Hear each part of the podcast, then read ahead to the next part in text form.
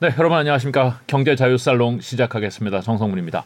자, 오늘은 제가 여기 혼자 앉았습니다. 김혜민 기자가 WBC 출장 관계로 지금 한국에 없고, 어, 오늘은 조금 쓸쓸하게 하지만은 주제는 뜨거운 주제를 가지고 왔습니다. 요즘에 어, 이 경제 뉴스를 보다 보면 행동주의 펀드 얘기가 굉장히 많이 나오는데 들어본 얘기긴 한데 정확하게 어떤 개념인지 그리고 어떤 역할을 하는지 좀 살펴보려고 합니다. 서울대학교 경영대학의 김우진 교수님 모셨습니다. 안녕하십니까? 안녕하십니까? 네.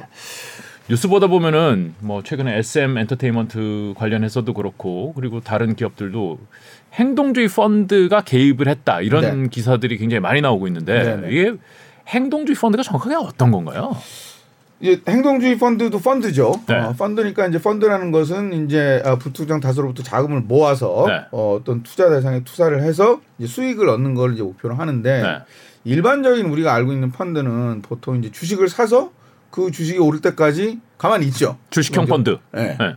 가만히 있고 오르면 나중에 팔거나 네. 그렇게 하는 건데 행동주의는 사고 가만히 있는 게 아니라 그 투자 대상 회사의 경영에 관여를 하죠. 네. 관여 어, 다양한 방식으로. 그러니까 처음에는 이 행동주의가 요즘은 뭐 주총 시즌에 어, 언저리에 와서 네. 다양하게 공개적으로 목소리를 내는 모양들이 보이지만 원래 행동주의가 처음에 하는 거는 비공식으로 대화를 먼저 시도를 합니다. 아, 내가. 니네 회사 주식을 샀다. 샀고 네. 그리고 내가 봤는데 너네가 요런 문제가 있어서 음. 지금 주가가 좀 저평가돼 있는 것 같다. 주중 환원이 좀 부족한 것 같다. 음. 우리가 생각하기에는 이런 방향으로 갔으면 좋겠는데 우리 의견 좀 들어줄래? 라고 음. 대화를 시도를 하죠. 네. 기존 경영진하고. 기존 경영진하고. 네. 그래서 그 대화가 잘 되면 네. 그러면 언더 더 테이블에서 끝납니다. 음. 공개되지도 않고 그런 것들이 굉장히 많아요. 미국에서도. 아, 그래요? 그렇습니다. 아, 행동주의 펀드가 원래 그걸 1단계로 하는군요. 그럼요. 그럼요. 아. 이렇게 가서 주총까지 가는 건 사실은 핵폭탄입니다. 아. 핵폭탄이고 네. 원래는 비공개 대화 음. 아 그리고 어 이 관여 이렇게 세지 않게 네. 예, 하는 거가 원래 에, 맨 처음에 하는 거고요. 네. 상당 부분의 문제가 그 단계에서 해결이 되고 국민연금의 스튜어드십 코드도 마찬가지입니다. 처음부터 무슨 주주 제안하고 이런 게 아니라 네. 단계를 거쳐서 합니다. 아. 예. 주총의 스튜어드십 코드는 뭐 몇 년 전부터 얘기가 나왔지만은 주총에서 어떤 의견을 표명할 것인가 그 주주의 이익에 따라서 표명을 해야 된다 뭐 이런 아 그것도 개념 스튜어드십 코드 아니고요. 네. 그거는 의결권 행사. 네. 그건 원래 하던 거예요. 원래 하던 거예요. 왜냐면 안건이 올라왔어요. 네, 그럼 내가 국민연금이 주주인데 네, 네, 찬성할 거냐 반대할 거냐. 네. 그건 원래 하던 거. 네. 그건 원래 하던 거고 스튜어드십 코드 도입한 건 뭐냐면 국민연금이 주주 제안까지 하는 거예요. 아. 자기가 주주로서. 그럼 국민연금도 행동주의예요? 국민연금이 이제 어느 정도까지 제한을 하느냐라고 네. 봐야죠. 그러니까. 어. 그러니까 국민연금이 아주 적극적으로 주주 제한을 하는 그 범위 내에서는 일부 행동주의 전략을 취한다고 볼 수 있는 여지도 있긴 있는 거죠. 아, 그러니까 국민연금이 하는 게 다 행동주의는 아니고. 아, 그럼 어디서부터는 행동주의 펀드고 어디서부터는 행동주의 펀드가 아니고 이렇게 칼로 딱 잘라지는 게 아니군요. 그렇죠. 아, 근데 최근에 전략의 하나로 보셔야 됩니다. 아, 행동주의라는 것이 행동주의 전략. 아, 그러니까 행동주의 펀드라는 거는 네. 행동주의 전략을 주로 취하는 펀드 이렇게 보시면 되는 거죠. 아, 그렇군요. 네네네. 그럼 행동주의 전략을 주로 취하는 펀드가 타겟으로 삼을 만한 회사들이 따로 있겠네요. 그렇죠. 어. 그러니까 사실은 그 어, 행동주의의 펀드에 관점을 두는 것도 중요하지만 네. 어떤 회사들이 대상이 되느냐. 예, 요거를 이제 잘 보셔야 되는데 네. 기본적으로는 펀더멘털에 비해서 주가가 싼 회사들이 기본적으로 어, 어, 어, 타겟이 되죠. 우리나라에 많죠. 우리나라에 굉장히 많죠. 네. 우리나라 이제 아, 잘 알려진 바와 같이 코리아 디스카운트라는 현상이 있어서 네. 너무나 많습니다. 그렇죠. 동일 비슷한 영업을 하는 비슷한 이- 뭐 매출 규모나 이익 규모를 가지는 해외 회사에 비해서 네. 현저하게 싸게 거래되는 회사들이 많죠. 네. 그걸 다 타겟으로 삼지는 않을 거 아니에요. 그러니까 잠재적인 타겟이 지금 무궁무진하게 많은 거죠. 아, 그 관점에서만 보면. 아 그렇군요. 그 그러면은 주로 그 중에서도 어떤 것을 먼저 선택을 하나요? 근데 이제 그렇게 돼 있는데 제가 이제 어, activist 캠페인을 해서 뭔가 좀 성공 가능성이 있어야 네, 이제 하겠죠. 말하자면 이제 대주주 지분이 너무 높거나 네, 어, 그런 경우에는 activist가 아무리 대주주 지분이 60% 이상이다. 네. 그렇게 되면 아무리 주가가 저평가돼 있어도 네. 행동주의 펀드가 나서서 어, 우리랑 대화합시다 그럴 때 잘 안 할 가능성이 있기 때문에 아. 예. 주총에서 표로 붙자 뭐 이러니까. 표로 붙자 뭐 예. 어. 50% 이상이면 아무리 주총에서 어, 여기가 다른 일반 주주들을 설득한다 그래도 네. 뭐 어, 대결이 안 될 거니까 네. 그래서 대주주 지분이 너무 많은 데는 이제 예, 하기가 쉽지 않을 거고요. 네. 어, 그래서 대주주 지분이 어느 정도 어, 좀 뭐 한 20% 언저리 또는 그보다 적거나 적을수록 유리하군요. 적을수록 행동주의 유리하죠, 입장에서는. 행동주의 입장에서는. 어. 그리고 그 경영진이 네. 좀 이렇게 대화가 될 만한 여지가 있거나 네. 아, 아. 그러니까 SM에 이성주 대표가 있었고 그 제가 이름은 정확하게 기억이 안 납니다만은 에, 오스템 때도 네. 어이 KCGI 강성부 펀드랑 이렇게 좀 대화를 하는 내부 어, 경영진 측이 있었습니다. 네. 그러니까 이렇게 조금 대화가 될 만한 음. 이런 여지가 좀 있는 저쪽 경영진은 우리가 제안을 하면 받아들일 가능성이 좀 있어 보인다. 좀 있어 보인다. 대화가 아. 된다. 아, 예. 예전 이게 또 어, 어, 강성부 펀드 예를 어, 들게 됩니다만은 예전에 이제 한진칼 때 그때는 전혀 안 됐죠. 아, 네. 그러니까 만나 주질 않죠. 그러니까 초기에 음. 예. 한진칼 경영권 분쟁도 있었죠. 몇- 있었죠. 자- 장- 재작년인가요? 아유, 오래됐죠. 네. 예, 오래됐. 그거보다 훨씬 전에 몇 년 전에 있었습니다. 아, 그랬네. 예. 그 저기 조영호 회장 돌아가실 때 아, 회- 그. 형제들끼리의 지분 싸움, 남매 남매 지분 싸움이 그때 뭐 있었고. 삼자 연합 해가지고 네. 예, 그때도 강성 펀드가 주도적으로 한진칼의 지분을 매입을 하면서 했었죠. 네. 그러니까 산업은행 나와서 하고 그런 건 그건 최근 얘기고 그건 네네. 작년 재작 얘기고 그보다 몇 년 전에 그 최초에 했을 때 그때는 이제 대한항공이 강성부 펀드가 일정 지분을 가지고 왔는데도 이제 말하자면 사람 취급이 안 되는 거지. 아, 대화가 불가능하군요. 대화가 불가능. 어, 좋은 상 좋은 대상이 아니었는데 들어간 거네요. 그때는 그러면. 그러니까 그때는 워낙 초기라 네. 이제 이제 강성구 펀드도 여러 가지 말하자면 이제 시행착오를 겪은 거라고 봐야죠. 아. 초기에는 어 이게 어, 생각만큼 네. 이제 한국이 이제 그때는 여건이 성숙되지 않았었던 거죠. 음, 대화가 될 만한 경영진이 있으면 좀 더 유리하다. 훨씬 유리하겠죠. 어. 예. 그리고 뭐 행동주의 펀드들이 최근에 뉴스에서 보면은 요구하는 것들이 뭐 배당을 늘려라, 자사주를 매입 소각해라, 뭐 이런 요구를 또 많이 하던데요. 네. 그렇습니다. 그러니까 행 동지 펀드의 가장 기본적으로 관여하는 내용 중에 하나는 이제 주주환원 정책인데요. 음. 근데 모든 회사에다 그런 게 아니고 영업도 좋고 네. 현금을 많이 쌓아놨는데 네. 쌓아만 놓고 네. 환원을 안 한다. 이제 그런 기업의 경우는 주주 환원을 많이 요구를 하죠. 음. 이걸 쌓아놨을 경우에 이 쌓아놓고 있다가 네. 뭐 좋은 투자 기회랍시고 혹시라든지 네. 혹시라도 별로 안 좋은 투자 기회에 돈을 써서 음. 오히려 낭비하거나 이런 경우들이 발생할 가능성이 있다라고 생각이 되면 음. 차라리 그건 주주들한테 환원을 해라. 음. 그거는 뭐 국내도 그렇고 미국도 마찬가지입니다. 그래서 음. 어, 현금 많이 쌓아놓고 있는 기업들에 대해서 주주 환원 정책을 더 확대해라라는 음. 요구는 많이 하는 편이죠. 그러면 지금까지 말씀하신 걸 정리해 보면은 일단 좀 저평가되어 있, 으면 좋고 네, 그리고 기존 경영진이 대화가 좀 통하면 좋고 그렇습니다. 그리고 그 회사 곳간에 좀 돈이 있어서 그거를 돌려줄 수 있으면 더 좋고 아 물론입니다. 어, 또 다른 뭐 조건이 있을까요? 그다음에 뭐 그 유유 자산이 있다든지 저수익 자산이 있다든지 이런 걸 계속 들고 있으면서 네. 그거를 매각하거나 정리할 경우에 아. 더 가치가 올라갈 수 있는 아, 그러니까 꼭 현금이 아니더라도 현금이 아니더라도 뭐 쓸데없는 부동산, 산, 그렇죠. KCI가 옛날에 이제 에, 에, 강성 펀드가 한진카를 요구했던 것 중에 하나가 그 송현동 부지 네. 저거 빨리 정리해라. 어, 안 쓰는 땅 버려라. 안 쓰는 땅 어. 어, 이런 거도 있었고 그다음에 지금 KTNG에 대해서 플래시라이트 캐피탈이 요구하는 게 이제 인삼을 분리해라. 아, 네. KT&G 담배 인상 공사 담배 있나요? 인삼 공사 거기 그 인삼 담배와 인삼을 인삼이 섞여 분리해라. 있어서 네. 너네가 이게 지금 가치가 네. 주가가 제대로 안 나오니까 인삼은 떨궈서 네. 별도의 상장으로 만들어라. 음. 여기서 지금 오해하시면 안 되는 게 인삼을 물적 분할하라는 얘기가 아닙니다. 네. 인적 분할하라는 그 겁니다. 물적. 분할은 인 KTNG 모 회사 아래에 뭐 담배 회사를 따로 만들어라. 이게 물적 그게 분할이고. 물적 분할. 이미 지금 그렇게 돼 있죠. 네. 지금 그렇게 돼 있는데 이걸 그렇게 하지 말고 옆으로 뛰어라. 네. 남남이 되어라라는 얘기입니다. 네. 그, 그러니까 미국식의 분사는 대부분 그렇게 하거든요. 인적 어, 분할이요? 인적 분할로 해서 네. 인적 분할 한, 하면 두, 두 회사 간의 지분 관계가 없어지고 네. 그다음에 바로 재상장돼서 거래되기 시작하면 완전 남남이 돼 버려요. 그러니까 내가 KT&G의 10%의 주식을 가지고 있으면은 담배도 10% 가지고 있고 인삼도 10% 그렇습니다. 가지고 있고 이렇게 구조로 잘라줘라. 그렇습니다. 이제 최근에 지에서 이제 헬스케어 쪽이 이제 분리가 되면서 네. 거기도 이제 이런 방식으로 하는 거죠. 음, 어, 옆으로 남남이 되게. 그렇군요. 그런 요구를 해서 주가가 올라갈 여지가 있으면 또 타겟이 되겠죠. 거기는 이제 그런 판단을 하는 거죠. 음. 그 activist 요구를 어, 하는 그 펀드에서는. 그러니까 지금 말씀하시면서 이제 슬쩍슬쩍 나왔는데 뭐 강성부 펀드 얘기도 하셨고 네, 네. 유니슨 캐피탈 네. 예 거기도 얘기하셨고 뭐 여- 우리나라에 이 행동주의를 표방하는 펀드들이 많나요? 어, 유니슨 캐피탈은 사실은 이제 그 어, 경영 참여형 사모 펀드 MBK 이게 헷갈리시죠? 네, 제가 네. 부분을 정확하게 네. 해드리겠습니다. 네. 자 펀드가 워낙 많아서요. 펀드가 워낙 많아서 이제 네. 사모펀드라는 게 있습니다. 사모펀드. 사모펀드. 그거는 공모펀드에 반대되는 그게 개념이죠. 공모펀드 반, 예, 사모펀드. 네. 우리나라가 그 제도 개편 이전에는 사모펀드가 두 종류가 있었어요. 네. 그 전문 투자형 사모펀드하고 경영 참여형 사모펀드. 네. 전문 투자형 사모펀드가 우리가 소위 그 아픈 기억 있는 라임 옵티머스, 아. 소위 말하는 한국형 헤지펀드. 네. 이게 이제 전문 투자형입니다. 네. 여기는 뭐냐면 돈을 모아서 어 무슨 이 경영에 참여하거나 이럴 수 없어요. 아, 네. 헤지펀드라 그때는 그렇게 묶어놨어 헤지펀드 아. 경영 참여할 수 없게 해놨었습니다. 반면에 팔, 이 팔고 사기만 해라. 팔고 사기만 해라. 네. 어. 그러면 이 경영 참여형은 뭐냐? 네. 너네는 경영 참여하는데 네. 많이 사야 돼요.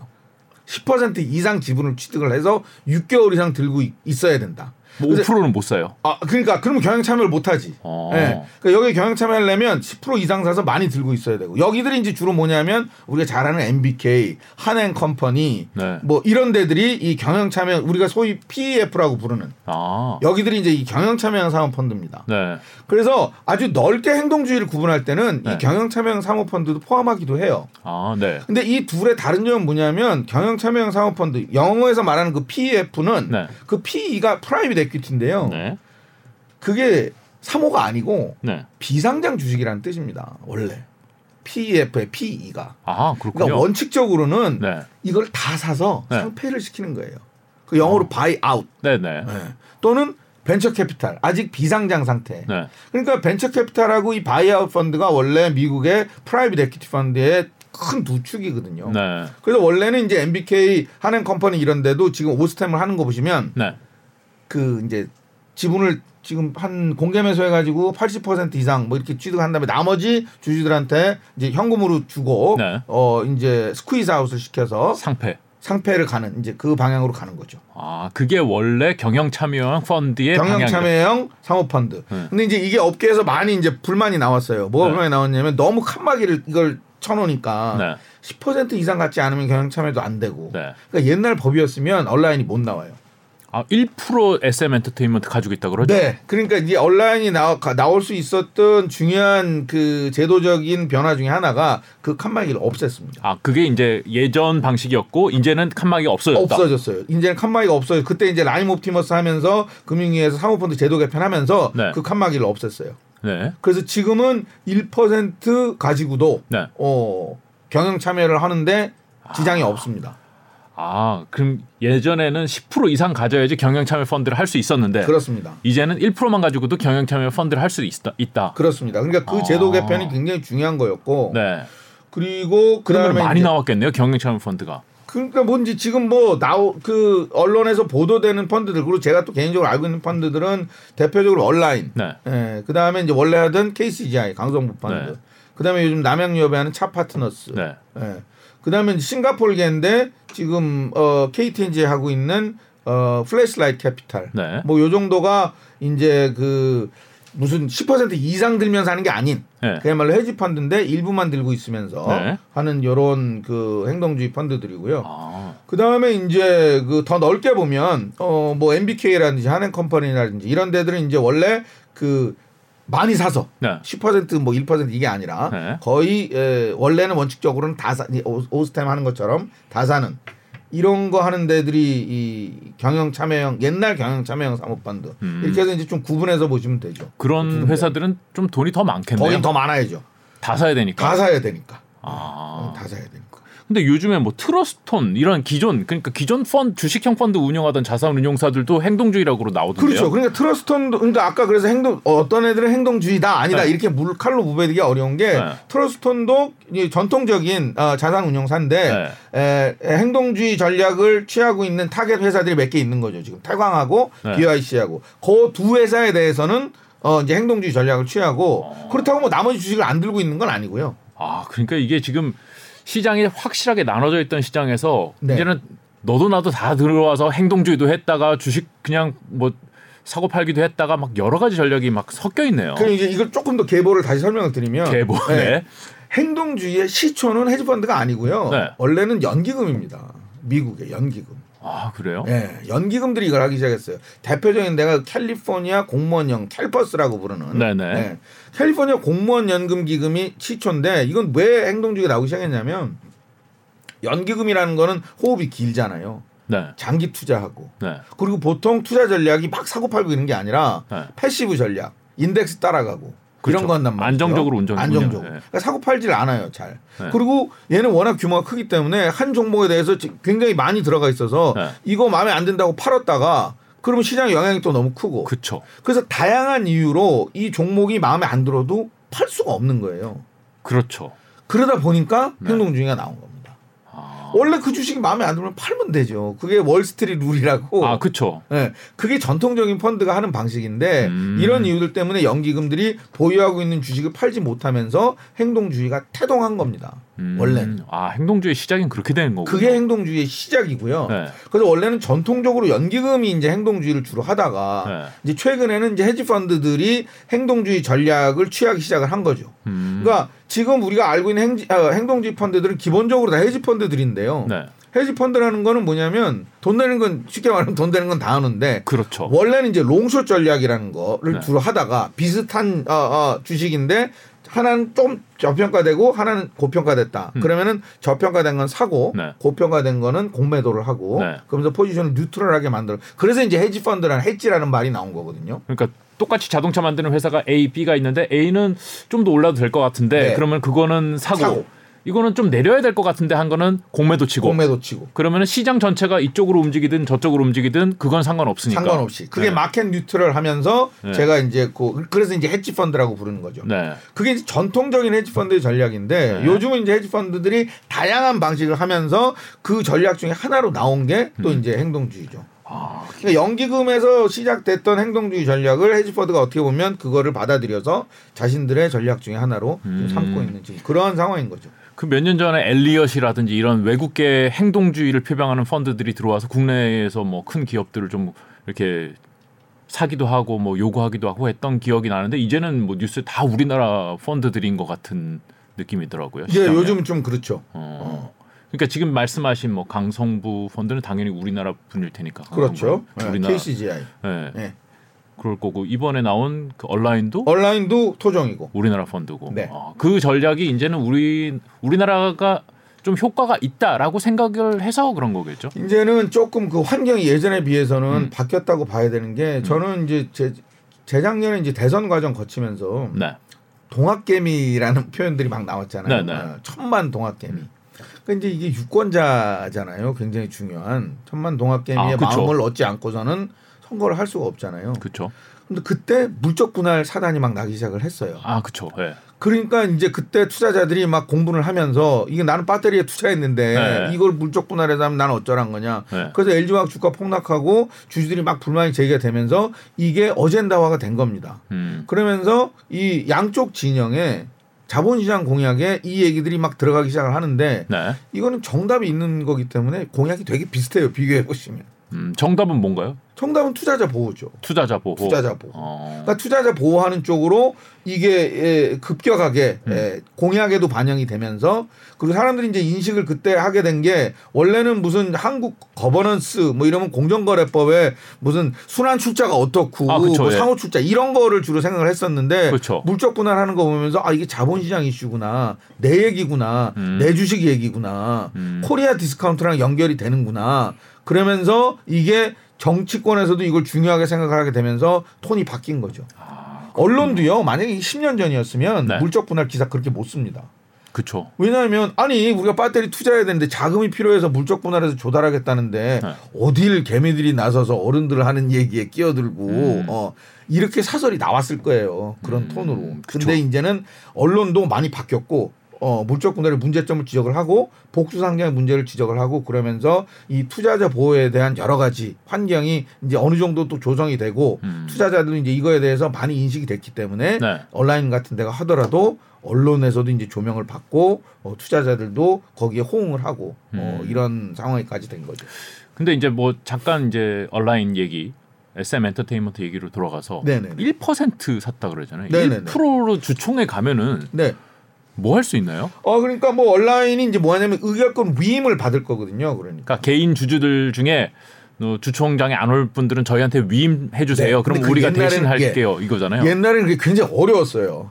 네. 뭐 이렇게 위임장도 써서 받아야 되고 아, 뭐. 옛날 얘기 들어보면 황당했던 게 그러면 이제 주소를 알아야 되잖아요. 네, 네, 네. 그러면 메일 주소, 다- 이메일 주소 안 주고 음. PDF로 물리적으로 그냥 그 사람 주소를 써서 줬다는 거예요. 아. 그러면 그걸 일일이 다 찾아가지고 다니면서 이걸 받아야 돼.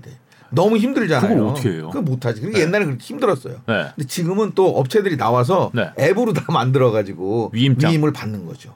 아. 그래서 온라인이 작년에 그 감사를 먼저 선임을 했었거든요. SM에 3% 룰로. 3% 룰은 또 뭔가요? 그 3% 룰이 또 중요한 게 네. 그게 이제 그거는 그 사모펀드 제도에서는 2021년 네. 3% 룰은 2020년 공정경제 3법이라는 거 지난 정부에서 할때 네. 그게 뭐냐면 이 감 감사는 원래 감사를 선임할 때는 어, 대주주의 의결권이 3%로 제한이 됐었습니다. 아주 옛날부터. 음. 근데 감사라는 제도가 있고 이사회 감사가 있죠. 그러니까 지금 어떻게 돼 있냐면 네. 감사를 하는 회사도 있고요. 네. 감사위원회를 하는 회사도 있고 네. 감사도 상근 감사, 비상 감사 이렇게 규모에 따라 다르게 돼 있습니다. 어, 네. 상장 회사는 네. 자산총액 2조 원 이상이면 무조건 감사위원회를 해야 되고요. 1인이 아니군요. 일 1인이 아니고 그러니까 감사위원회라는 건 뭐냐면 이사회 중에 몇 명이 감사위원회의 위원이 되는 겁니다. 네. 그게 이제 감사를 대체하는 거죠. 네. 큰 회사들은 그렇게 돼 있고 2조 원 미만인 데는 감사를 하든지 감사위원회를 하든지 선택. 선택. 해도 됩니다. 음. 근데 감사는 3% 룰이 옛날부터 있었어요. 어, 3% 룰은 룰이라는 건 뭐냐면 대주주가 그 감사를 뽑을 때 자기가 20% 있더라도 네. 3%까지밖에 행사를 못 해요. 17%는 없는 표. 그건 부모에서 빼는 거예요. 그러니까. 어. 네. 적은 사람이 좀 유리하겠네요. 그러니까 뭐냐면 감사를 하는 데는 대주주들이 되게 불리한 거죠. 그렇네요. 그럼 어떻게 하냐면 감사위원회를 하면 네. 일단 이사들을 다 뽑아요. 네. 그 다음에 감사위원을 뽑을 때 네. 그때 3% 제한이 됐었어요. 네. 근데 그럼 근데 벌써 이사들 다 뽑았잖아요. 이거 다내 다 다 내 사람이니까 거기 3% 제한 의미가 없거든. 네. 그래서 감사위원회로 많이 갔어요 회사들이. 네. 아. 그래서 이건 안 되겠다. 네. 그래서 3% 룰을 감사위원에도 최소한 한 명은 네. 이사 뽑을 단계부터 적용하자. 아. 그게 새로 했던 그 3% 룰입니다. 그게 2020년이요. 그게 2020년. 아. 근데 SM은 아마 감사위원회 아니라 그냥 감사를 3%로 아마 했을 거예요. 아. 음, 감사로. 그렇군요. 어쨌든 3% 룰이 있기 때문에 대주주가 그 어, 자기 영향력을 고 최소한 감사 또는 감사위원회 선임할 때는 할 그 제한이 되는 거죠. 아, 그럼 내가 1% 가, 가지고 있어도 일단 대주주는 뭐 20% 가까이 가지고 있더라도 17%는 없는 거니까 분모 자체가 작아지니까 1% 이상의 의- 영향력을 행사하는 거네요. 아 그렇죠. 어, 네. 그렇게 그렇게 보실 수도 있죠. 그리고 또 누군가 조금만 도와. 조금만 도와주면은 3%는 내가 만들 수 있다. 만들 수 있는 거죠. 아, 그러면 대주주랑 내가 대등하게 표 대결할 수 있다. 아니 그러니까 감사는 뭐 사실은 뭐 이사는 아니 감사위원회는 이사 멤버지만 네. 그 그거 갖고 다는 안 되고 근데 감사가 중요한 게 뭐냐면 이제 장부를 보거든요. 네. 회사 들어가서. 네. 그래서 사실은 이제 SM의 문제가 됐던 게 이제 그 라이크 기획이라는 그 이수만 씨 개인 회사가 네. 아 개인 회사라는 게 이제 어, 원래는 이제 SM의 이익으로 기속이 돼야 될 부분을 이제 가져간다는 게 이제 문제로 지적이 돼가지고 너무 많은 돈을 뭐 개인 회사를 개인 회사로 간다. 예. 예. 원래 그게 이제 SM의 자회사였으면 문제가 없는데 네. 예. 그렇게 됐던 거잖아요. 그걸 이제 그 장부를 보니까 어 이렇게 많이 가고 있네 이런 아니, 건가요? 아니, 이거는 원래 알고 있었고 알고 있었어요? 장부를 보니까 네. 뭐가 다른 것들이 또 이렇게 막- 아, 더 많았군요. 더 많은 몬들이 있었다는 거죠. 아. 뭐 정확하게 내용은 모르겠지만 아, 공개는 다 되진 않았지만은. 예, 예. 감사가 들어가서 보니까 그러면 그 감사는 아무리 뭐 이렇게 누가 나한테 투표를 해줘서 감사가 됐는데 내가 제가 가서 본 내용이 있잖아요. 네. 네네네. 이거를 가서 자기한테 투표해준 사람한테 보여줘도 돼요? 이게 회사 기밀 사항 아니에요? 아니 근데 그 영업에 관련된 거야 뭐 기밀일 수 있겠지만 내가 주주인데 회사가 지금 장부가 네. 지금 말하자면 재무제표는 원래 다 공시해야 되는 거고 네, 그러니까 감사가 받았다. 일반적으로 공개되는 재무제표가 있을 거고 네네네. 감사가 볼 수 있는 자료는 더 많으니까 감사를 선임하려고 그러는 거잖아요. 그런 거겠죠. 네. 예.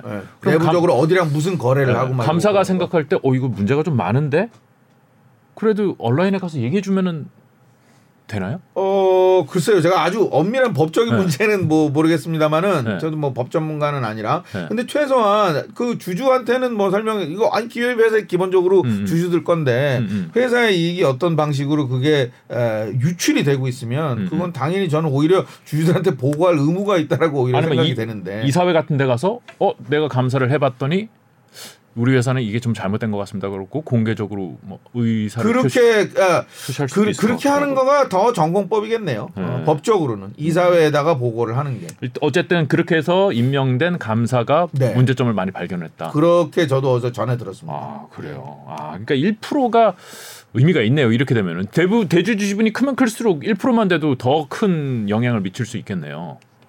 감- 최소한 감사선이만 있어서는. 돼서 네, 감사선이 그렇지만 그게 경영권은 또 아니니까. 그건 아니죠. 어, 그러니까 회- 회사 장부를 보는 거죠. 회계 장부를. 회계 장부를 보는 것만으로도 그래도 의미가 있다. 아, 그 굉장한 큰 의미가 있죠. 어. 네, 남이 와서 그걸 본다라는 거는. 어. 근데 이제 거기를 넘어서 이제 지금 SM 엔터테인먼트 같은 경우는 경영권 자체를 이제 서로 가져가려고 그러는 아니, 거잖아요. 카카오가 들어오면서 이제 그- 그렇게 됐는데 네. 원래 카카오가 들어오기 전의 단계까지는 음. 얼라인이 이번에 주총에서 그 이창환 대표가 비상무이사로 선임하는 것까지가 원래 얘기였어요. 카카오 네. 나오기 전에. 네. 비상무이사라는 건 뭐냐면 얼라인의 대표가 네, 얼라인의 대표가 이사회에 들어가는 거죠. 네. 근데 이건 사외이사는 아닌 게 네. 지분이 있잖아요. 네. 사외이사는 이렇게 약간 좀 독립적이어야 되기 때문에 네. 뭐 아주 뭐 큰 주주라든지 네. 뭐그 회사랑 거래 관계가 있다든지 네. 이러면 영어로 이제 gray director라고 그러는데 네. 약간 좀 애매하다. 네. 그래서 그 우리 상법에는 그분들을 비상무이사라고 부릅니다. 비상무이사. 네. 어. 사내이사도 아니고 사외이사도 아니고 아. 근데 이사회 멤버. 어. 그 비상무 이사라는 게 있어요. 네. 근데 이제 얼라인은 여기 큰 주주니까 네. 아, 사외이사는 안 되고 음. 비상무 이사로 들어가는 걸로 이제 얘기가 돼 있었던 거죠. 그럼 이사회에 가서 발언할 수 있어요. 발언할 수 있고 어, 네. 투표권을 행사할 수 있고. 투표권도 행사할 수 아. 있고. 네. 근데 여기에 근데 다른 이제 큰 이사회 중에 이창원 대표 한 명이 가는 걸 그거를 경영권이라고 할 수 있을까? 그걸 이제 그러니까 원래 우리가 경영권이라고 그러면 이 사회 과반수로 확보를 해야 되거든요. 그러니까 네. 우리 사람으로 네. 우리 사람으로. 음, 그런데 에, 이거는 이제 한 명 정도 하는 거는 경영에 참여해서 행동주의를 할 수는 뭐그 있으나 정도까지로 봐야 되는 거죠. 근데 경영권을 가져오는 건 아니고 어 그냥 행동주의를 하기 위한 정도의 예. 역할을 할 수 있다. 예컨대 지금 이제 MBK가 오스템 한 거는 거기는 네. 이제 다 사서 이제 이사회를 완전히 자기들 사람들로 이제 바꿀 거거든요. 자 오스템 얘기도 지금 뭐 나, 하셨으니까 조금 네네. 해주시죠. 오스템은 이제 보통 뉴스에서 많이 전해진 게 이제 직원 횡령으로 인해 가지고 뭐 몇 천억이 없어졌다 뭐 이런 뉴스들이 나왔었잖아요. 거기서부터 이제 일반에 많이 노출이 되기 시작했죠. 네, 사실은 그뭐 임플란트 만드는 굉장히 큰 회사로 알고 예. 있는데 저도 제가 듣기로는 회사가 굉장히 그, 그 물건은 좋다는 거죠. 그게 아 임플란트 제품은 너무 좋고. 네. 어. 근데 이게 뭐 횡령 사건에서 그, 그 횡령 사건이 3천억 대인가 뭐 이렇게 네, 네. 당군일의 최대 횡령인데 그만큼 회사 돈이 나간 거잖아요. 네, 어디로. 어. 어떤 방식인지는 모르지만. 네. 그러니까 그만큼 이제 주가라든지 이런 거 굉장히 저평가가 많이 돼 있는 거죠. 네. 그 영업과 본질에 비해서. 음, 그러니까 이제 거기에 관심이 있는 펀드들이 나온 거죠. 음, 그래서 강성구 펀드가 처음에 이건 너무 싸다.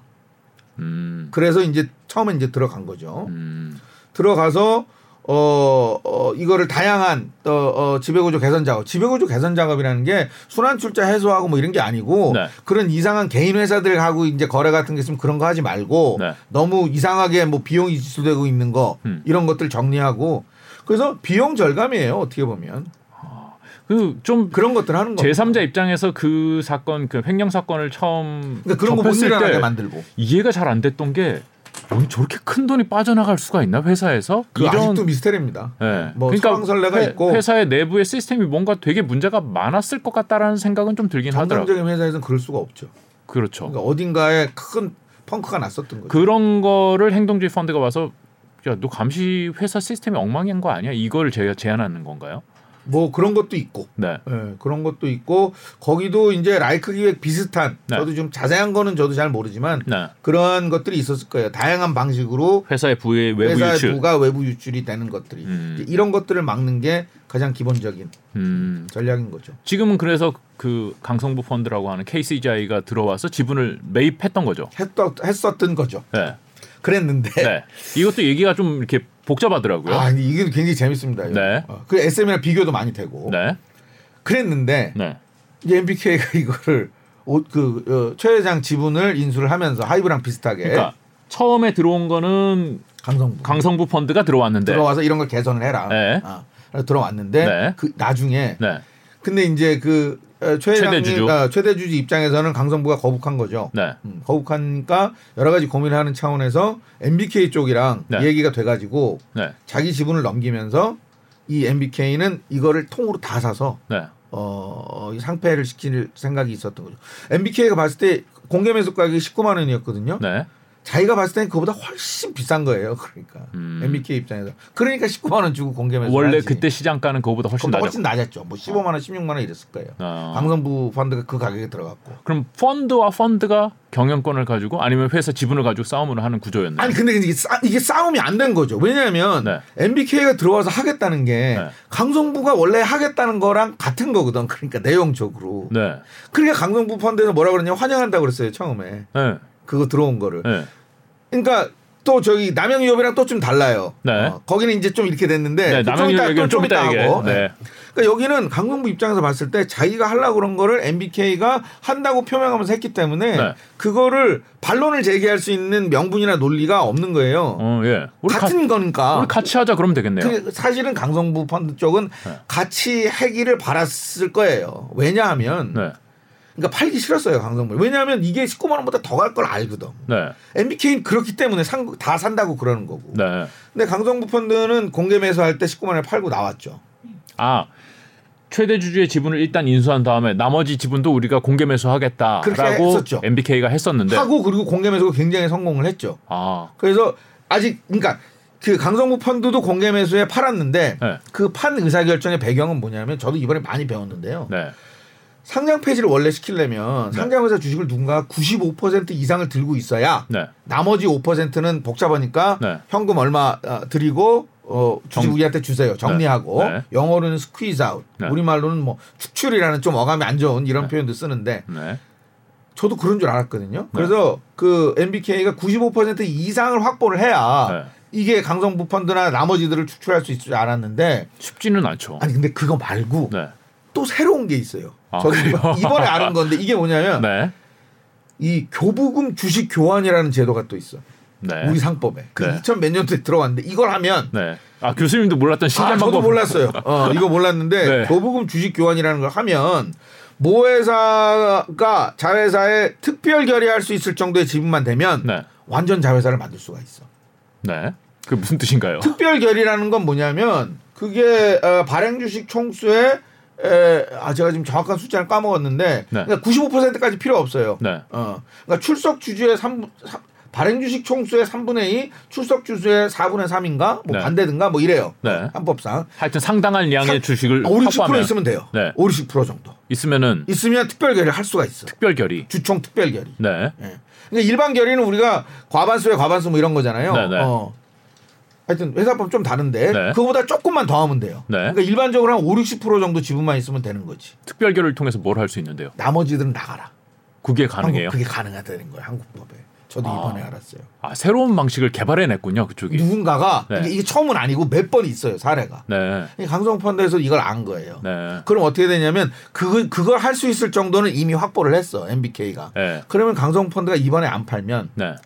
그리고 공개 매수가 끝나면 네. 그 다음에 나머지 애들은 요걸 통해 가지고 네. 이제 현금 우리가 드릴 테니까 나가세요. 나가세요라고 네. 할때 네. 그 가격이 19만 원에 못 미치면 네. 오히려 강성 펀드는 자기 투자자들한테 손해를 끼치니까. 배임될 수가 있는 거지. 아 그러니까 19만 원에 팔고 나오는 게 차라리 안, 정당화가 된 거지. 아, 안전하다. 안전하게 아 그래서 아예 나왔군요. 아예 나왔어요.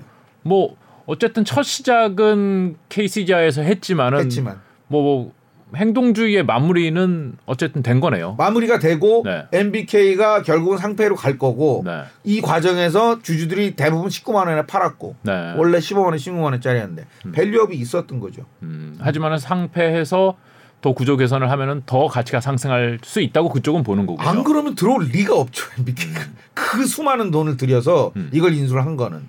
그러니까 지금 그 Unison Capital이라는 데가 뭐냐면 네. 어디 또 다른 어떤 업, 그, 그 어, 회사에 투자했냐면 Unison Capital이요. 지금은 MBK와 강성부 얘기했는데. 유니슨 캐피탈이 MBK랑 같이 해가지고 오스템을 한 거거든요. 아, 그래요? 컨소시움이에요. 아, 네. 어, MBK랑 Unison이 같이 네. 했는데 Unison이 어디에를 어떤 회사를 샀냐면 이, 이 이빨을 3D 인플, 프린터로 해가지고 임플란트 막 이런 거 만드는 기술을 가지고 있는 회사를 Unison Capital이 벤처 투자자로 거기를 이제 인수를 한 거예요. 네. 그래서 이거를 합치려고 그러는 거지. 아, 얘도 내가 지분이 들어가 있는 회사, 얘도 내 회사. 그러면 두 개를 합칠 수 있다. 합쳐가지고 이거를 이제 크게 아. 어, 굉장히 원대한 계획이 있는 걸로 제가 알고 있습니다. 그쪽에는 음. 어, 재밌네요. 재밌어요. 근데 이, 이 오스템에서는 중요한 건 뭐냐면 일반 주주들이 소외가 안 됐어요. 결국은 그러니까 왜냐하면 공개 매수를 다 했기 때문에 음. 현시가보다 높은 없죠. 가격에 해. 현시가보다 높은 가격, value-up이 있었던 거죠. 네. 최소한 주당 19만 원까지는 네. 뭐 강성부 펀드도 돈을 벌었고. 돈을 벌었고 강성부 펀드는 아쉬운 게 네. 자기들은 이게 19만 원보다 더 갈 거라고 생각을 하는 거지 원래는. 네, 네, 네. 그 자기들이 안 팔았으면 네. 그냥 강성부 펀드 입장에서 제일 좋은 거는 우리 한 팀이 돼. 우리도 좀 껴줘. Unison이랑 MBK가 있으니까 나도 끼자. 나도 좀 껴줘 거기에. 네. 그럼 19만 원이 아니라 그게 나중에 뭐 20만 원, 30만 원 그만큼 더 먹을 수 있었는데 네. MBK 입장에서 아, 이게 우리가 하는 거고 응. 어, 당신들은 이, 아니다. 아, 안 친한가 보죠. 아, 뭐 아, 모르겠습니다. 그건. 어. 아, 유니슨이랑 같이 하면서 뭐 개인적으로는 뭐 잘 아시는 걸로 알고 있습니다. 저도. 아. 근데 이제 뭐 어, 펀드의 세계에서는 어쨌든 당신들은 요, 요 단계에서 어, 더 이상은 아니다. 그러니까 음. 말하자면 강성구 펀드는 절반의 성공, 3분의 2 성공 정도 말하자면 음. 예, 그 정도 아, 한 그러니까 거죠. 펀드끼리도 그런 이해관계가 갈리기도 하고 연합을 하기도 하고 그런 아유, 거군요. 그럼요. 예, 어, 그럼요. 행동주의 펀드라고 다 똑같은 거를 하는 건 또 아니군요. 아닙니다. 그래요? 아까 남양유업 얘기 잠깐 하셨는데 예, 예. 남양유업은 어떻게 되는 겁니까? 여기도 사실 뉴스가 많았어요. 사실 아, 남양유업. 예, 굉장히 오랜 기간 동안 여러 가지 사회적 물의를 많이 일으키고 아, 많이 해가지고 일으켰었죠. 예, 예. 뭐 그래서 지금 그 한앤컴퍼니라는 여기는 이제 private equity 여기도 이제 원칙, 원칙적으로는 전통적으로 다 사서 네. 상폐시켜서 밸류업 시키고 파는 MBK 같은 전략을 하는 그런 펀드인데 네, 지금까지는 사실 한국에서 네, 다 안 사는 경우가 많았어요. 그렇죠. 다 사기 어렵 어렵잖아요. 아니 그리고 대주주 지분만 사는 그런 관행이 워낙 한국에는 이제 M&A 할 때 팽배해 있어서 네, 대부분 대주주 지분만 많이 사줬죠. 네, 이제 MBK는 전공으로 미국 스타일로 이제 다 나머지 주주들한테 다 프리미엄 주면서 다 샀고 네. 굉장히 모범적으로 오스템 경우에요. 오스템의 경우에 네, 그랬는데 이 한행 컴퍼니는 그 전이 그 전이기 때문에 네. 다안 사고 이제 그 회장님 거만 네. 그 이제 비싼 프리미엄 주고 사기로 계약을 하고 회장님이 워낙 무리를 많이 일으켰으니까 무리를 많이 일으켜서 저한테 넘기세요. 그런 식으로 된 거죠. 네. 어. 회장님도 아 내가 무리를 많이 일으켰으니까 내 지분을 굉장히 저평가돼 있었거든요. 그냥 넘기겠다. 넘기겠다. 네, 네. 그렇게 됐었죠. 그렇게 됐었는데 네. 이제 그게 이제 법적으로 분쟁이 됐죠. 회장님이 안 팔겠다 갑자기 마- 마음을 바꾼 그러니까 거죠. 이제 뭐 서로 말이 다른데 네. 서로 여기는 이제 갑자기 맘 바꿨다 그러고 네. 여기는 얘기가 달라졌다 그러고 뭐 네. 그 이제 법정 누구 말이 맞는지는 이제 뭐 법원에 가서 이제 판단이 나겠지만 일부 지금 아우 지- 어, 어, 초, 초기에 나온 법원 얘기들 보면 한앤 컴퍼니 쪽이 뭐 좀 유리하게 판결이 난 게 뭐 좀 있는 것 같아요. 그러니까. 하급심 판단은 한앤 컴퍼니가 사야 된다. 사야 가져- 된다. 어, 그 어. 계약 유효하다. 그런 것 같아요. 네. 어. 그죠 그런 것까지가 상황이었는데 네. 지금 이제 예, 차 파트너스에서 여기 이제 행동주의 펀드 아 새로운 펀드. 새로운 펀드가 나왔어요. 네. 여기는 이제 그 온라인이나 강성부 비슷한 네. 다 사는 데는 아니고 여기는 그러니까 주주 중에 하나로 네. 나와가지고 지금 뭐 하는 거냐면 이, 이 회장님하고 어, 한행 컴퍼니 둘 다에 대해서 네. 왜 너네끼리만 프리미엄 주고 거래를 하느냐. 아, 어, 경영권 식으로. 프리미엄이라는 걸 보통 붙여서 많이 거래를 했는데 붙여서 하는데 그걸 왜 대주주 것만 하느냐. 오스템 스타일로 해야지. MBK가 했던 것처럼 다 사야지 왜 안 사느냐. 음. 그러니까 음. 지금 그 남양유업의 회사 돈으로 네. 나머지 우리 주주들 네. 주식을 다 사달라. 네. 자사주 매입을 해달라 이렇게 양- 요청을 한 거죠. 아, 주주 제한. 차 파트너스. 차 파트너스가.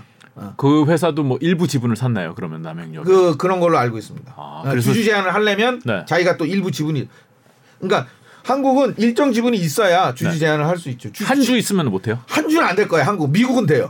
아. 미국은 한 주 갖고도 좀 1년인가 보유하면 네. 한 주도 되는데 네. 우리나라는 그 지분율이 있어요. 아. 얼마 이상 갖고 있어야 됩니다. 어느 정도는 사야지 주주 제안을 할 수 있고 그렇죠. 주주 제안으로 어, 다 사달라.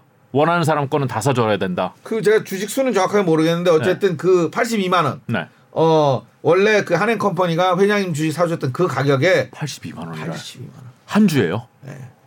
지금 한 5, 60만 원 하나 많이 떨어져서. 네. 근데 뭐 주당 가격이라는 건별 의미가 없습니다. 왜냐하면 뭐 분할하면 또 네, 그쵸. 예, 10대 1로 분할하면 80만 원짜리가 8만 원 되고 삼성전자 뭐 옛날에 2, 300만 원이었는데요. 뭐 그렇죠. 지금은 4, 5만 원 네. 하지만 예. 어, 어쨌든 그 가격에 우리 일반 소액 주주들 주식도 다 사줘야 된다. 다 사줘야 된다. 네. 다 사달라. 네. 아, 자사주 매입을 해달라라고 지금 요구를 하- 요구를 요구를 한 거죠 주주. 그러면 그거는 이사회에서 결정하나요? 주주총회로 가나요? 그거는 주주 제한이니까 네. 일단 주총 결의 사항이 되겠죠. 어. 주총 주총에서. 그럼 이번 3월 보통 한 20일 전후에서 주총을 많이 하는 것 같은데 네네. 그럼 이번 주총에서 그게 결정이 되겠군요. 근데 그 주주 제한이 또 안 올라갈 수도 있어요. 어, 주주- 제한하면 무조건 또 뭐 여러 가지 수를 써가지고 또 네. 법적으로 네. 무슨 요건을 못 갖췄다 뭐 등등등해서 못 올리는 경우도 많거든요. 의안으로 못 올리고 예전에 강성부 펀드가 한진칼 할때 네. 그다 원래 종이까지 다 나왔는데 안건이 네. 하루인가 이틀 전날 네. 너는 자격이 안 된다 그래가지고 다 빠졌어요. 6개월 보유를 안 했다고. 아 어, 그때 그또 주- 무슨 법원 판결이 나와서 네. 네. 6개월 보유 안 한 사람은 너는 자- 자격이 없다. 뭐 이런 판결이 또 나와가지고 음. 그래서 그건 올라가는 걸 봐야 됩니다.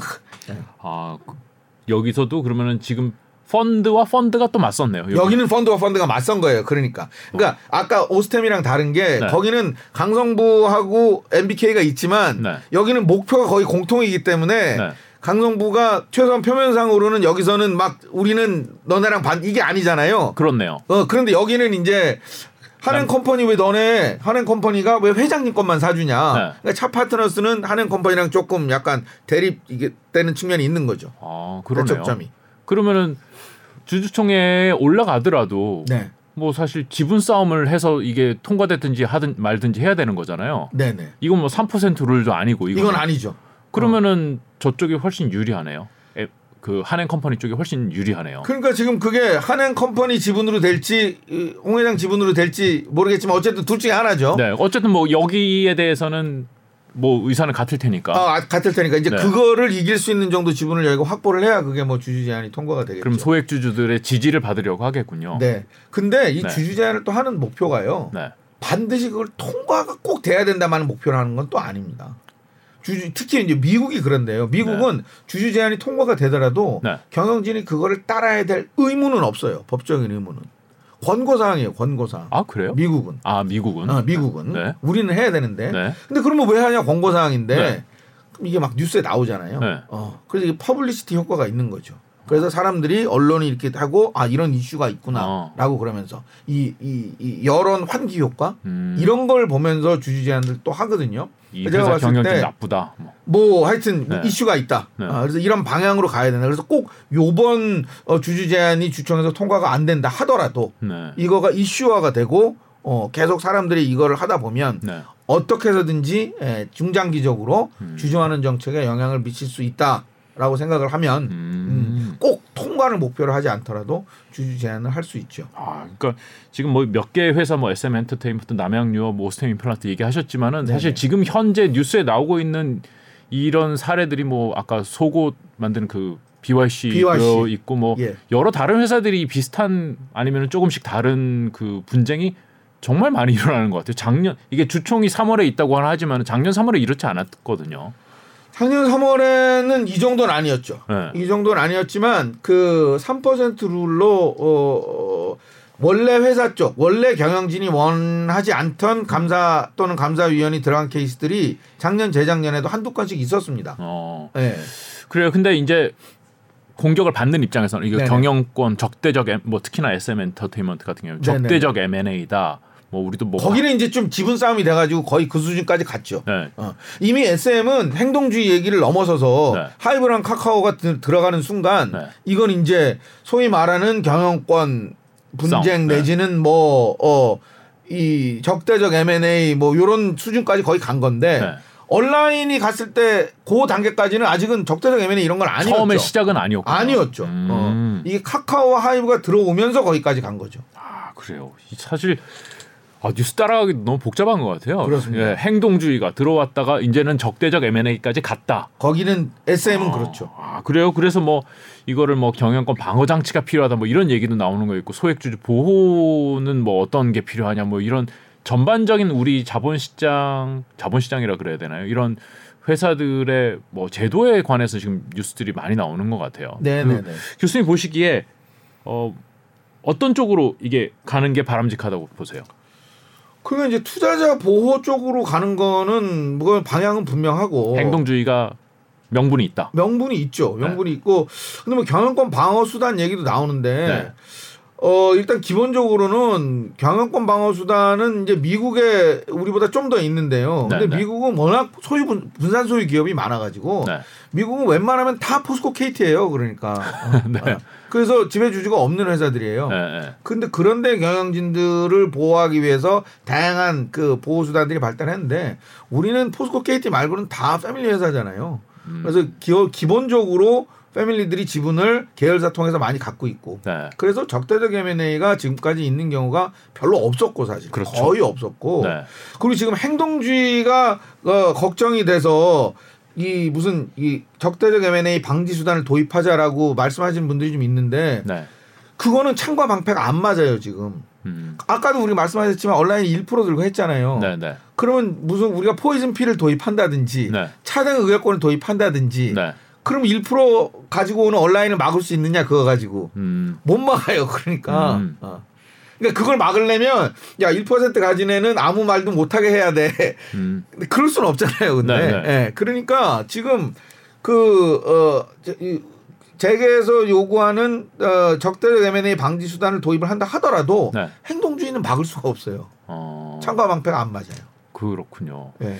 그러면 행동주의가 지금 뭐 여러 가지 요구를 하고 있는데 행동주의는 뭐 이렇게 단점이나 폐해나 이런 거는 없을까요? 아이고 또 뭐 전혀 없지는 않죠. 어, 미국에서도 예전에 보면 이제 칼 아이칸이라든지 칼 아이칸 들어봤습니다. 네, 칼 아이칸 우리나라도 이제 네. 유명하잖아요. 네. 엘리엇하고 칼. 미국에서도 칼 아이칸이 유명합니다. 네. 칼 아이칸하고 티분 피켄스 뭐 이런 이제 그 activist 펀드들이 이제 좀 어, 욕을 많이 먹은 케이스들이 있죠. 네. 어떻게 하냐면 회사를 이제 이 행동 주의 한다고 주식을 샀다가 네. 이제 좀 시일이 지나서 야 너 괴로우면 다시 내 주식 사가 회사한테. 어 자사주로 매입하라. 네, 자사주로 매입해라. 비싸게. 아 그럴 수도 있군요. 그거가 이제 용어가 있습니다. green mail이라고. 네. 어, green은 이제 달러의 색깔. green. 아, 네. mail은 blackmail의 mail. 네. 협박하는. 네. 그래서 그 green mail이 이 M&A 용어인데요. 네. 좀 안 좋은 거죠. 그러니까 왜냐하면 그 자사주 매입을 고가에 하면 남아 있는 주주들은 네. 그안 좋잖아요. 만 원짜리 만 오천 원 주고 되사온 셈이 되는 거니까. 아 그렇게 해달라고 요구를 하는군요. 근데 이제 기존 경영진이 그걸, 그걸 따르는 경우들이 있죠. 자기의 지위를 보존하기 위해서. 음. 그러니까 그런 경우들은 좀 이제 안 좋다고 봐야죠. 예, 이게 이제 소위 말하는 먹튀 비슷한 거죠. 그러니까. 음. 어. 그런 경우들이 뭐 없지 않아 있습니다. 없지 않아 우리나라는 그런 우리나라 사례들이 뭐 우리나라는 워낙 지금 행동주의가 그렇게 뭐 많지는 않았으니까. 네. 근데 뭐 외국계 예전에 보면 엘리엇이나 이런 데들을 먹튀라고 이렇게 비판하는 경우들도 있는데요. 네. 근데 제 생각에 이 먹튀가 되려면 올랐다가 이 사람들이 팔고 주가가 다시 원위치 되면 네. 그러면 먹튀죠. 그렇죠. 근데 아까 오스템 케이스처럼 네. 뭐 들어왔는데 올랐어요. 네. 근데 계속 올라 있어. 네. 근데 그 가격에 팔았어요. 나갔어. 네. 주주가 바뀌었어요. 그래도 먹튀인가요? 그러니까 저는 이 투자 기간을 가지고 먹튀를 판단하면 안 될 것 같고요. 네, 네. 네. 그 사람들이 어떤 행동을 해서 주가가 펀더멘털리 올라갔느냐, 음. 그리고 그게 다시 만약에 빠지지 않고 음. 그 수준에서 유지가 된다면 네. 그러면 서로 뭐 1년 있다 팔았다 하더라도 음. 그걸 먹튀라고 볼 수 있느냐. 그럼 모두가 승자죠. 모두가 승자인 거죠. 어. 이게 올라갔으면. 음. 행동주의가 단순히 먹고 그 회사가 나중에 어떻게 되든지 말든지 하고 그냥 버리고 가면은 문제가 되지만은 그렇죠. 회사 자체의 가치가 높아진 상태에서 유지가 될 수 있는 구조를 만들어 놨다면은 팔고 나가도 상관없다. 펀드는 언젠가는 팔아야 돼요. 그러니까. 그러니까요. 펀드는. 네. 그러니까 행동주의가 됐던 네. PEF가 됐던 언젠가는 팔아요. 음. 어. 근데 그 팔때 네. 이게 밸류업이 돼서 파는 음. 거면 그때 주주들은 또 득을 보는 거니까요. 지금 작년보다 올해 이런 행동주의 관련 뉴스들이 많이 나오고 목소리들이 많이 나오고 있고 대상 네. 기업들도 좀 제 느낌에는 많아진 것 같은데 어떤지 네네. 모르겠습니다만 네. 이게 흐름이 계속 이렇게 될까요? 내년에 더 많아지고 이럴까요? 저는 그렇다고 봅니다. 이거는 막 흐를 이, 이, 이 흐름은 저는 막을 수는 없을 것 같고요. 네. 그 우리나라는 어 워낙 저평가된 회사들이 많고 네. 어 펀더멘털에 비해서 게다가 그 이제 점점 그리고 주주들의 이 어, 권리, 권익에 대한 그런 인식들이 점점 더 커지고 있고 그다음에 또 중요한 건 뭐냐면 요즘은 미국의 행동주의 펀드들이 ESG도 해요. ESG. 네. 그러니까 막 배당 이것만 하는 게 아니고 네. 뭐 환경 뭐 해라 아, 이런 거를 행동주의 펀드들이 요구를 해요. 네. 그거는 근데 회사 가치 올라가는 거랑 크게 관련은 없는. 아니 근데 이제 그것도 이제 지금 논란이 있습니다. 네. 어, ESG가 과연 기업 가치에 뭐 도움이 되느냐 안 되냐. 긍정론은 이게 도움이 된다라고 얘기하는 도움이 분들, 된다. 장기적으로 네. 도움이 된다라고 얘기하는 분들도 있고. 근데 요즘 ESG 뭐 중요하다고 뭐 난리잖아요. 네, 네, 네. 그러니까 그거랑 또 결부가 되면서 갈 겁니다. 음.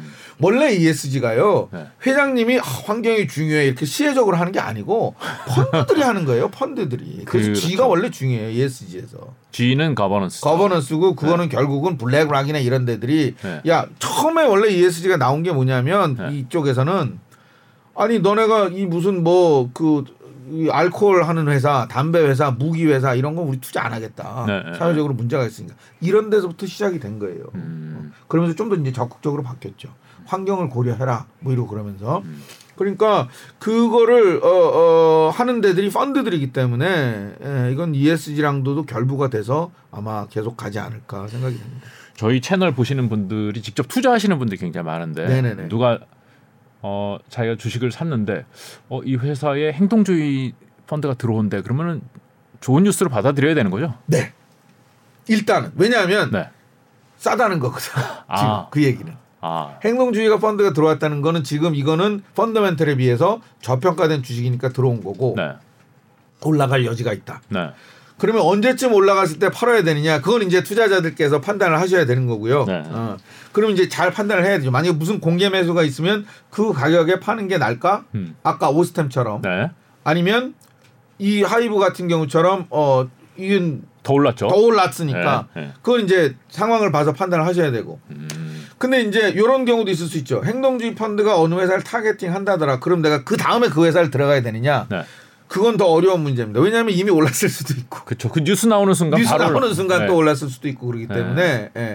근데 일단 본인이 보유하고 있는 주식이 대상이 됐다는 거는 그 회사가 저평가돼 있다는 거기 때문에 음. 예. fundamental은 좋은 회사고 어. 그러니까 잘 들어가신 거라고 본인의 원래 그 선택에 대해서 조금 음, 위안을 삼으셔도 되는 거죠 가치 투자를 잘 하신 거죠 아, 그렇죠. 사실 그 최대 주주의 지분만 뭐 특별한 프리미엄을 얹어서 계산하는 게 맞느냐라는 얘기는 굉장히 오래 전부터 있었는데 최근에 이제 우리나라만 그래요 그 그렇죠. 우리나라만 우리나라가 주주들이 사람 취급을 못 받았기 때문에 네. 그런 관행이 성립이 됐던 거죠 자 이제 우리나라 주주들이 사람 취급 받는 시대가. 열리고 있습니다. 아 열리고 그렇게 있습니다. 봐도, 되겠죠? 아 그럼요. 그리고 네. 제도 개선도 많이 일어나고 있어요. 네. 의무 공개 매수 이제 우리도 도입한다고 그랬고 네. 금융위에서 음, 어. 의무 공개 매수라는 거는 의무 공개 매수라는 건 뭐냐면 예컨대 일정 부분 이상을 살때 네. 나머지 주식에 대해서도 똑같이 프리미엄을 줘야 된다. 회장님 주식만 살 게 아니라 다 사야 된다. 다 사야 된다. 오스템 같은 스타일로. 음, 근데 이제 그게 원래 원하는 원하는 나머지 100%다 사야 된다라고 원안이 돼 있었거든요. 영국처럼. 네. 영국은 그게 있어요. 30% 이상 살 때 다 사야 된다. 똑같은 음. 가격이. 미국은 이게 없어요. 네. 근데 알아서 다 사요. 네. 알아서. 네. 안 그러면 소송 걸리니까. 어, 알아서 다 사고. 근데 우리나라가 지금 이게 좀 후퇴했어요. 음, 어, 25% 이상 살 때 다가 아니고 50%까지만. 음. 지금 많이. 왜 이렇게 후퇴했냐면 이제 우리 그 사모펀드 업계에서 이미 우리 그 어, PF들이 사놓은 회사들이 있잖아요. 네. 근데 그걸 자기들 엑짓을 해야 되는데 네. 이게 의무 공개 매수가 돼서 100%다 아. 사면 자기들 엑짓이 안 돼. 아 그걸 누군가 다시 사줘야 되는. 다시 사줘야 되는데 자기 거 포함 나머지 다 사야 되는데 에, 사줄 사람이 없군요. 사줄 사람이 없으니까 자기들이 엑짓할 때까지만이라도 최소한 음. 그걸 봐달라 그래가지고 그게 조금 후퇴했습니다. 아, 또 이게 현실적으로 바로 도입하기 어려운. 그래도. 지금보단 낫죠. 그렇네요. 지금보단 낫고 그런 정신이 계속 얘기가 되니까 음. 오스템 MBK는 오스템을 살 때 아직 제도가 도입이 안 되는데도 불구하고 있는 것처럼 한 거죠. 그 제도가 도입된 것처럼. 그렇군요. 시장도 점점 바뀌고 제도도 네. 바뀌고 새로운 있습니다. 게 자꾸 들어오고 분위기가 이렇게 가는 게 소액 주주들 입장에서는 뭐 굉장히 반가운 일인 것 네. 같습니다. 저희 행동주의 뉴스가 굉장히 많이 나와서 오늘 어, 서울대학교의 김우진 교수님 모시고 행동주의에 대한 설명 잘 들었습니다. 고맙습니다. 감사합니다.